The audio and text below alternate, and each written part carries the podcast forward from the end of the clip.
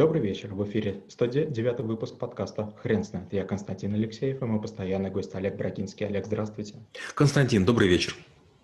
Хрен знает, что такое интернет вещей, но мы попробуем разобраться. Олег, расскажите, почему интернет вещей – это навык?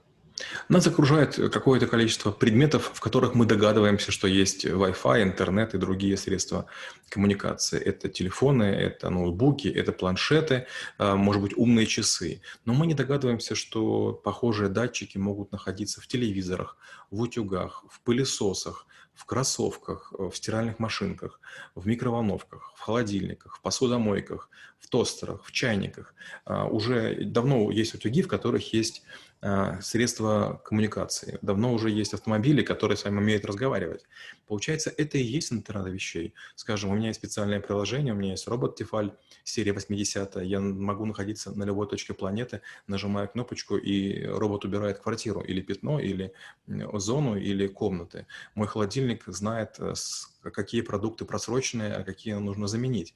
Моя посудомойка включается тогда, когда нужно. Если нужно, я могу ее тоже удаленно выключить. Получается, что а, это уже сегодняшний день. И мы либо признаемся, что много передатчиков, и надо давать им частичное управление, или мы по старинке пытаемся бегать к рубильникам через, не знаю, полгорода, выключать утюг. На каких принципах работает интернет вещей? Это очень интересная тема. Получается, что раньше интернет был такой, что люди должны были коммуницировать друг с другом или с программами-роботами. То есть э, были некие агенты, которые включали коммуникацию.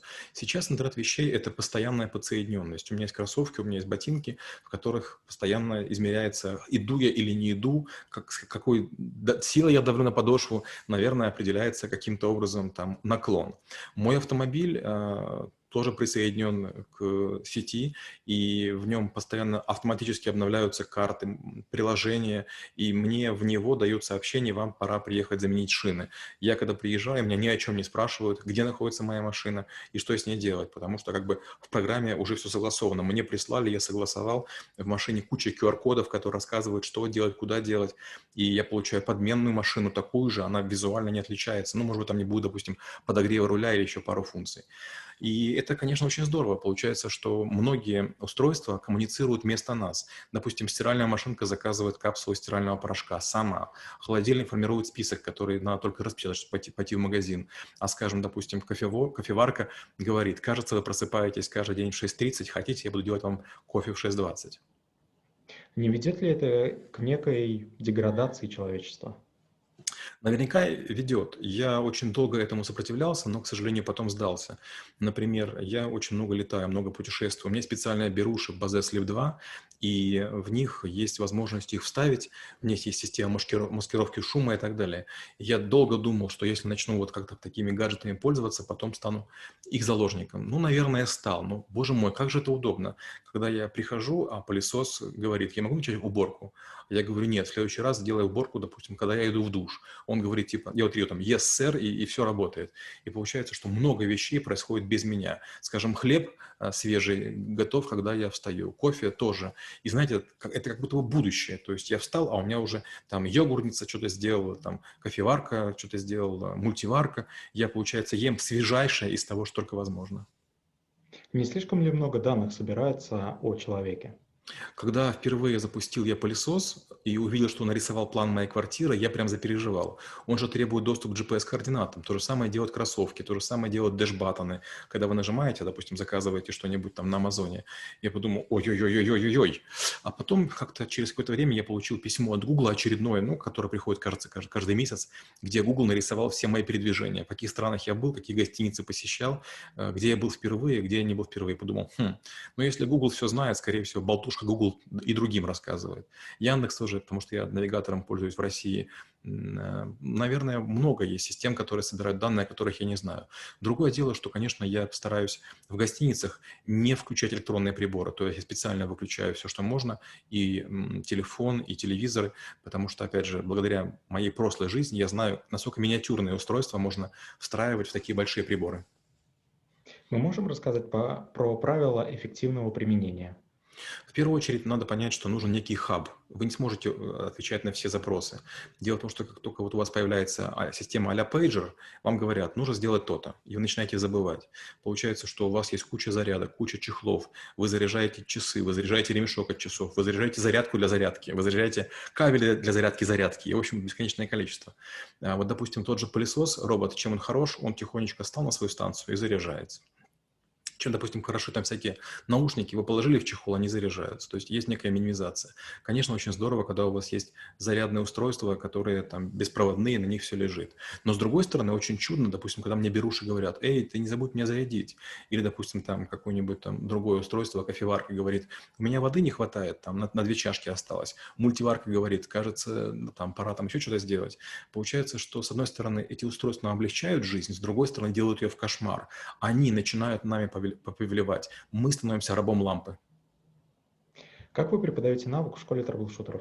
Я очень люблю людей шокировать на этом навыке. Я рассказываю какие-нибудь невероятные способы использования. Я рассказываю о том, как, допустим, я в Дубаях с супругой летал на аэротакси. То есть прилетел дрон, наши багажники поехали на одной машине Cadillac Escalade, а нас посадили прямо на гостиницу, на хелипорт на этом дроне. И получается, что человек, который это все делал, он подошел к системе с планшета, мне показал маршрут и говорит, вас доставят на такую-то гостиницу. Да-да, он нажал ок, и дрон сам полетел. То есть дрон был в этот момент подключен к сети.